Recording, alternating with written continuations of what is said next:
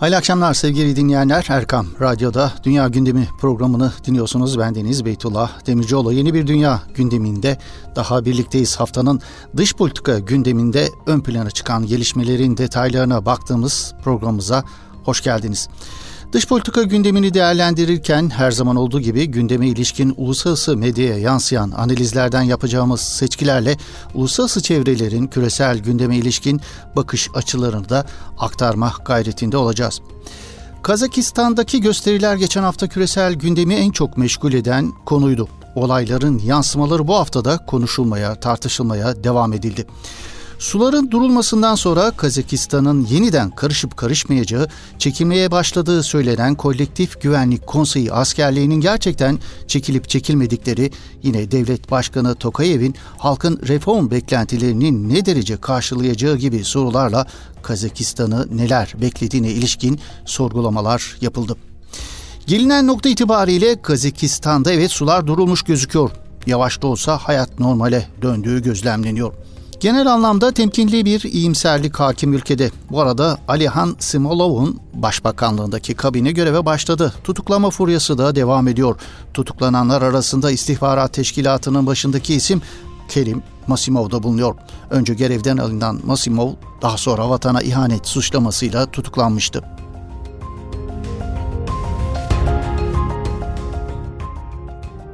Kazakistan yönetimi olayların arkasında dış güçlerle bağlantılı teröristler olduğu iddiasını sürdürüyor sevgili dinleyenler. İnsan hakları aktivistlerine göre ise Kazak resmi ağızlarının bu yaklaşımı çok da doğru değil. Protestoların çok katmanlı olduğunu, her şeyin sosyal ve ekonomik sloganlarla başladığı, göstericilere daha sonra muhalefet temsilcileri ve fiyat artışlarına kızan, memnun olmayan işçiler de katıldığını ileri sürüyor aktivistler. Evet Cumhurbaşkanı Tokayev halka yaptığı konuşmada yaşananları planlanmış bir darbe girişimi olarak tanımlanması da tartışma konusu olmuş vaziyette Kazakistan'da. Darbe tanımının göstericilere yönelik baskıyı ve Kazak yönetiminin kolektif güvenlik anlaşması örgütü güçlerini ülkeye çağrısını haklı çıkarmak için uydurulduğu görüşünü ileri sürüyor aktivistler. Rusya öncülüğündeki kolektif güvenlik anlaşması örgütü birliklerinin ülkeden ayrılmaya başladığı da belirtiliyor. Alman medyasında yer alan değerlendirmesinde dış politika ve güvenlik stratejisi üzerine araştırma yapan Moskova Carnier Center uzmanı Temur Umarov, protestolar sırasında ülkeye kolektif güvenlik anlaşması örgütü askerlerinin çağrılmasının daha çok sembolik nitelikte olduğunu belirtiyor. Umarov'a göre bu durum ilk olarak Moskova'nın Kazak siyasetinde olup biten her şeyden haberdar olduğunun göstergesiydi. İkinci olarak ise Rusya'nın meşru hükümetin yanında olduğunu gösterdi. Üçüncüsü ise böylece protestolara dair kullanılan resmi tanım yani meselenin Kazak siyasi elitleri arasındaki çatışma değil, uluslararası terörizme karşı mücadele olduğu şeklindeki söylem güçlendirilmiş oldu.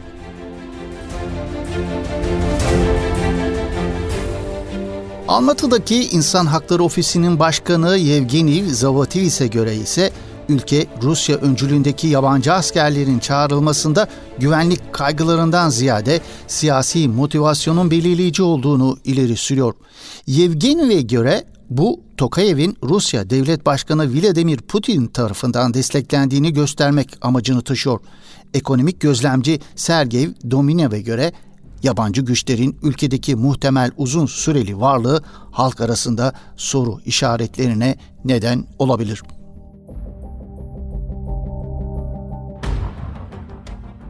Rusya'nın Ukrayna ile arasındaki gerginliği düşürme amaçlı diplomatik girişimler bu haftanın dış politika gündemini meşgul eden konular arasındaydı. ABD ve Rusya Dışişleri heyetlerinin İsviçre'nin Cenevre kentinde sonuç alınamayan görüşmesinin ardından çarşamba günü de NATO ile Rus tarafları temsilcileri bir araya geldi. Ukrayna kriziyle tırmanan gerilimi düşürmek maksadıyla gerçekleştirilen müzakereler gerilimi düşürmek şöyle dursun daha da artırdığı söylenebilir. Cenevre'de ABD ve Rusya heyetleri arasında gerçekleşen görüşmeler sonuçsuz biterken ardından yapılan açıklamalar oldukça sert oldu. Brüksel'de gerçekleşen NATO-Rus zirvesi benzer bir gerginlikle sonuçlandı. NATO Rusya'nın taleplerini reddederken Rusya'dan ilişkiler bu şekilde devam edemez açıklaması geldi. NATO Genel Sekreteri Ukrayna'ya girmenin Rusya için ağır sonuçlar olacağını ifade etti. Rusya Dışişleri Bakanı Sergey Lavrov ise batılı ülkelerden doğuya doğru genişlemeyeceklerine dair yazılı bir teminat istediklerini açıkladı ve bunun için bir hafta süre verdi batı tarafına. ABD yönetimi ve müttefikleri Moskova'nın bu talebini kesin bir dille reddederken bu hafta oluşan yoğun diplomatik trafik sonrası NATO tarafından yapılan açıklamada yeni üyelere kapılarının açık olduğu bildirildi.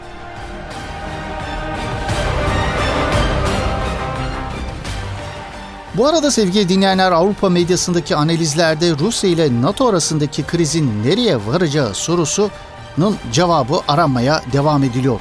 Finlandiya medyasından İltahalehdi, Rusya'nın Soğuk Savaş'ın nüfus alanlarını bir kez daha ele geçirme peşinde olduğunu ileri sürüyor. Putin'in Sovyetler Birliği'nin ilgi sahasını yeniden tesis etmeye çalıştığı spekülasyonları yapılıyor diyor gazete. Fakat onun stratejisinin Rusya'da ve SSCB bakiyesi ülkelerde otokratik liderlik ve hükümet sistemlerini güvenceye almaya dayanıyor olması daha muhtemel gözüküyor diyor gazete. Avusturya gazetelerinden Salzburger ise Putin'in Brüksel, Berlin ve Paris'in dış politika zaaflarının farkında olduğu analizinde bulunuyor. Avrupa Birliği gücünü ve jeopolitik etkisini son 10 yılda dramatik bir şekilde kaybetti. Bunun kapsamını ölçmek için 2014 Kırım krizini hatırlamak gerekiyor diyor gazete.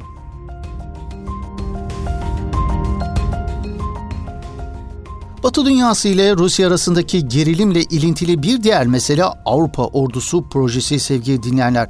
Ara ara gündeme gelen Avrupa Ordusu fikri yeniden gündemde. Avrupa Birliği'nin neredeyse kuruluşundan bu yana kendi ordusunu oluşturma hayali özellikle NATO'nun Afganistan'dan çekilmesiyle ortaya çıkan kriz sonrası daha çok konuşulmaya başlandı Avrupa Ordusu projesi. 1950'lerden itibaren kimi Avrupa ülkelerinin yoğunlaştırdığı Avrupa ordusu fikri daha önce de örneğin 1990'lardaki Bosna ve Kosova'daki çatışmalarda ve 2014'te Rusya'nın Ukrayna'ya ait Kırım'ı yasa dışı ilhakından sonra gündeme getirildi ve tartışıldı. Avrupa ordusunun en büyük destekçisi Fransa. 2019'da NATO'nun beyin ölümünün gerçekleştiğini söyleyen Fransa Cumhurbaşkanı Emmanuel Macron Avrupa ordusu kurulması gerektiğini böylece NATO'da sözü geçen ABD'ye bağımlılıktan kurtulabileceklerini savunmuştu. Fransa'nın 2022'nin ilk yarısında Avrupa Birliği'nin resmi başkanlığını devralmasıyla bu yöndeki çağrılar yeniden gündemde. Fransa'nın başını çektiği kimi Avrupa ülkeleri Avrupa Ordusu projesine sıcak baksalar da projenin önünde önemli engeller bulunuyor. Bu engellerin başında da Avrupa Birliği karar alma mekanizmalarının tehdit altındaki farklılıkları geliyor. Son derece küçük krizlerde bile Avrupa Birliği ülkeleri arasındaki siyasi farklılıklar ve değişen öncelikler nedeniyle Avrupa Birliği ülkelerinin bir bütün olarak karar almakta birçok kez zorlandığı vurgulanıyor. Bazı Avrupa Birliği ülkeleri ise NATO varken Avrupa ordusuna ihtiyaç yok diyor ve bu meseleyi sorguluyor. Letonya, Litvanya ve Polonya gibi ülkeler Avrupa ordusunun Rusya tehdidine karşı yeterli olmayacağını savunuyor. Çoğu krizde tarafsızlık politikası izleyen Avusturya, İsveç, Finlandiya ve İrlanda gibi Avrupa Birliği üyeleri de Avrupa ordusu fikrine genellikle sıcak bakmayan üyeler arasında yer alıyor.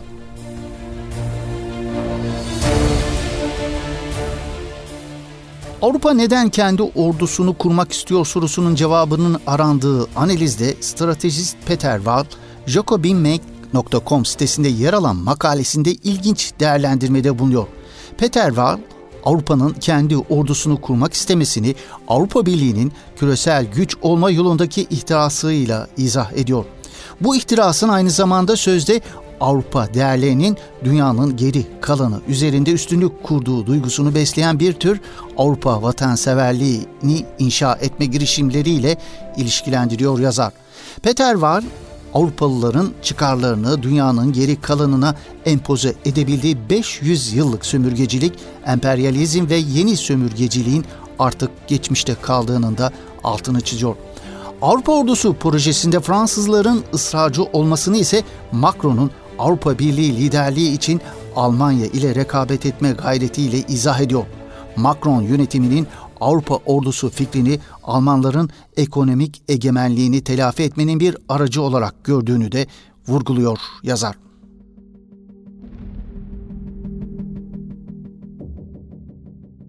Avrupa'nın güvenliğinin nasıl sağlanacağına ilişkin en çarpıcı analizlerden bir diğeri ise Europzerver haber sitesinde yer alıyor sevgili dinleyenler.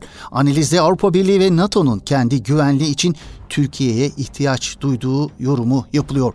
Avrupa'nın kendi güvenliği için neden Türkiye'ye ihtiyaç duyduğunu ise şöyle gerekçelendiriyor. Ankara'nın Suriyeli göçmenlere kapısını açan en fazla göçmeni ağırlayan ülke olduğunu kaydedilen yazıda Türkiye'nin Suriye içindeki göçmen kamplarına yine en fazla insani yardım yapan ülke olduğu hatırlatılıyor.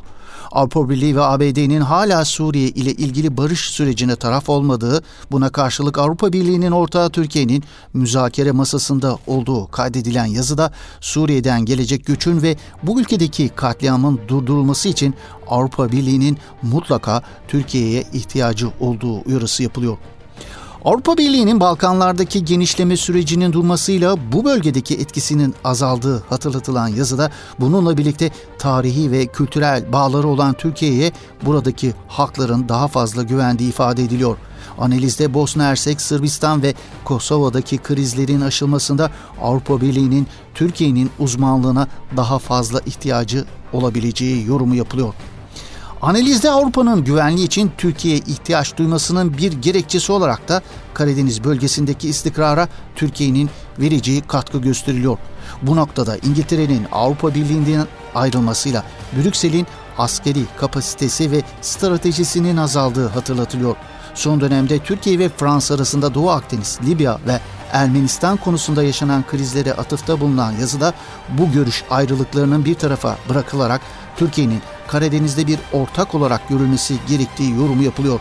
Brüksel ve Ankara arasındaki stratejik işbirliğinin Rusya'nın genişlemesinin önündeki tek yol olduğu vurgulanıyor.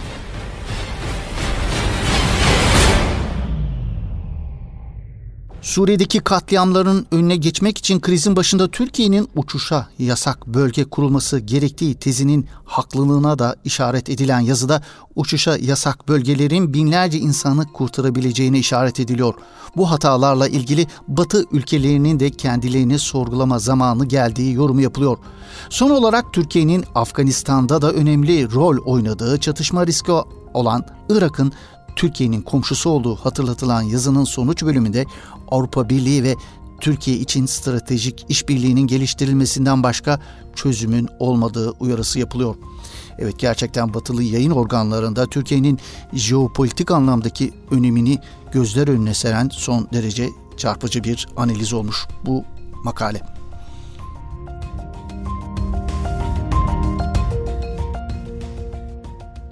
Atina'nın Doğu Akdeniz'de Türkiye'yi devre dışı bırakma hayallerine bu hafta içinde ard arda iki darbe geldi sevgili dinleyenler. ABD'nin Türkiye'yi bypass eden ancak Türk kıta sahanlığından geçmesi öngörülen Doğu Akdeniz yani İsmet boru hattı projesini desteklemediğini ilan etmesinden sonra Yunanistan'a ikinci darbede Fransız Total ve Amerikan ExxonMobil şirketleri sondaj faaliyetlerini durdurduklarını açıkladı. İsmet ya da Doğu Akdeniz Boru Hattı projesi Doğu Akdeniz'de Rumlar ve İsrail'in çıkartacağı gazın deniz altından döşenecek boru hattıyla Avrupa'ya taşımasını planlayan bir proje sevgili dinleyenler. Projenin esas amacı ifade ettiğimiz gibi Türkiye'yi projeye dahil etmeden çıkacak olan gazın Avrupa'ya taşınmasını hedefliyor. Ankara İsmet projesinin Türkiye'nin onayı olmadan yürüyemeyeceğini sürekli dillendirdi. Projenin ekonomik uygulanabilirliği üzerinde sorular gündeme getirilmiş ancak Yunanistan, İsrail ve Güney Kıbrıs Rum kesimi proje üzerinde çalışmaya devam etmişti. Ankara Doğu Akdeniz'de Türkiye'yi dışarıda tutarak tasarlanan İsmet projesinin Türkiye'nin onayı olmadan yürüyemeyeceğini söyleyerek projeye karşı çıkmıştı.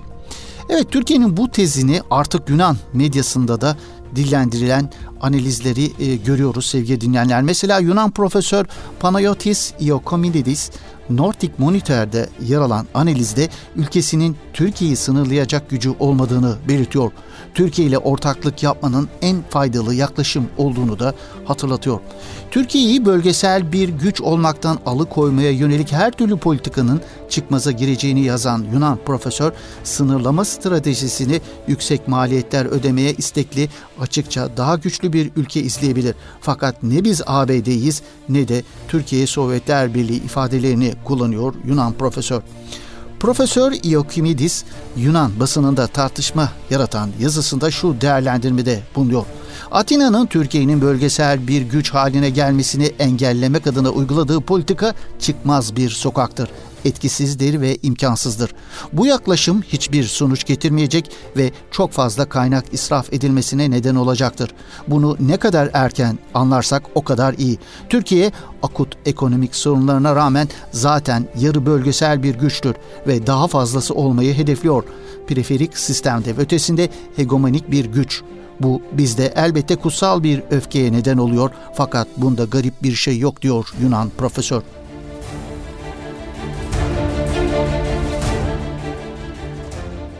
Yunan medyasındaki yer alan analizden aktarmaya devam edelim. Öncelikle Türkiye bölgenin en kalabalık ülkesidir. Komşu ülkelerden sadece İran'ın buna karşılık gelen bir nüfusu var. En büyük ekonomiye sahip bu da Yunan ekonomisinden 4 kat daha büyük demek ve dünyanın en büyük 10. ekonomisi olmayı hedefliyor. Ekonomisinin büyüklüğü nedeniyle G20 grubunun bir parçası. Güçlü bir silahlı kuvvetleri var. Önemli bir savaş endüstrisine sahipler ve bahsettiğimiz gibi uzun menzilli füzeler veya nükleer silahlarla da dahil olmak üzere gizli silah programları geliştirebilirler. Ayrıca dikkate değer bir yumuşak güç olarak da değerlendirebilirler. Çünkü ihracat yapıyorlar ve elbette milliyetçilik ideolojisiyle dolu bir rejimleri var. Evet, batılı yayın organlarına yansıyan analizlerden yaptığımız son iki değerlendirme gerçekten Türkiye'nin son yıllarda jeopolitik anlamda ortaya koyduğu etkiyi çok iyi özetliyor olsa gerek sevgili dinleyenler.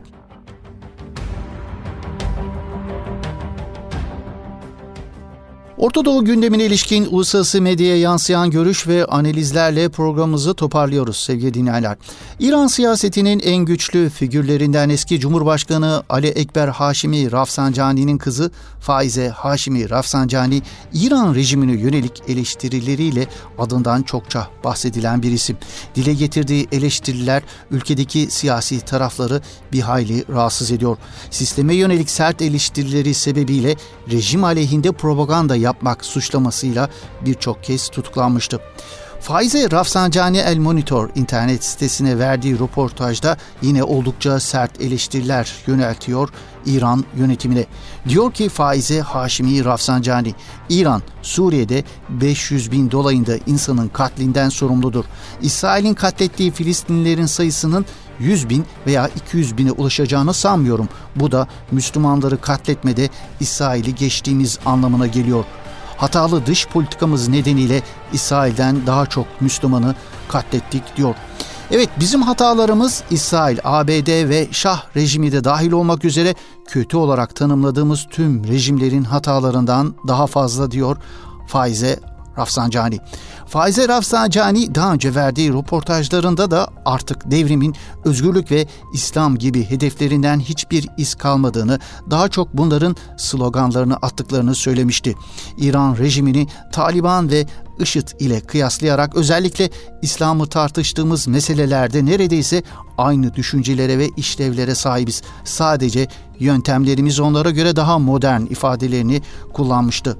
Faize Rafsanjani devrimin amaçlarına, İslam'a, insan haklarına ve ülkenin kalkınıp gelişmesine aykırı bir biçimde yurt içinde ve uluslararası alanda yapıcı olmayan, aksine yıkıcı siyaset ve uygulamalarının varlığı sebebiyle devrim lideri Ayetullah Ali Hamene'yi de istifa etmeye çağırmıştı.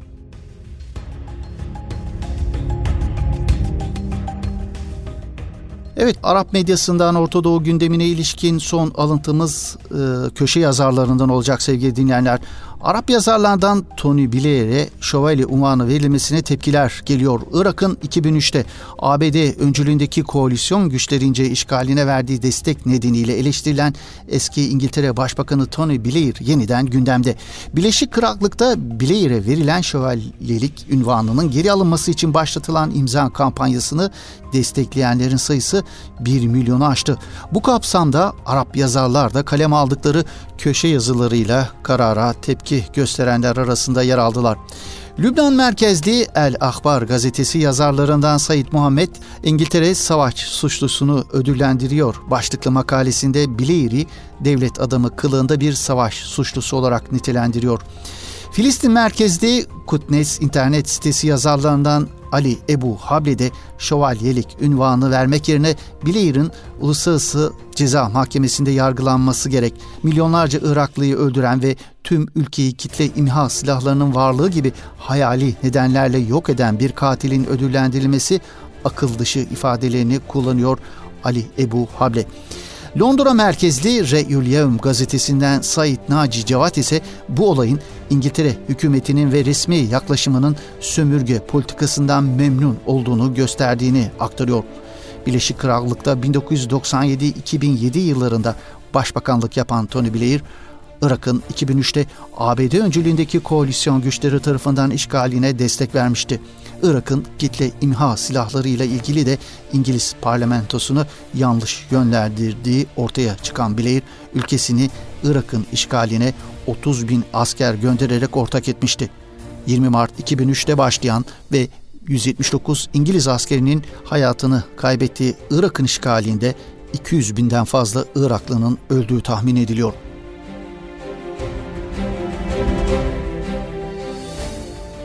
Evet sevgili dinleyenler bir Dünya Gündemi programımızın böylelikle sonuna gelmiş bulunuyoruz. Yeni bir Dünya Gündemi programında buluşmak ümidiyle. Hoşçakalın, esen kalın efendim.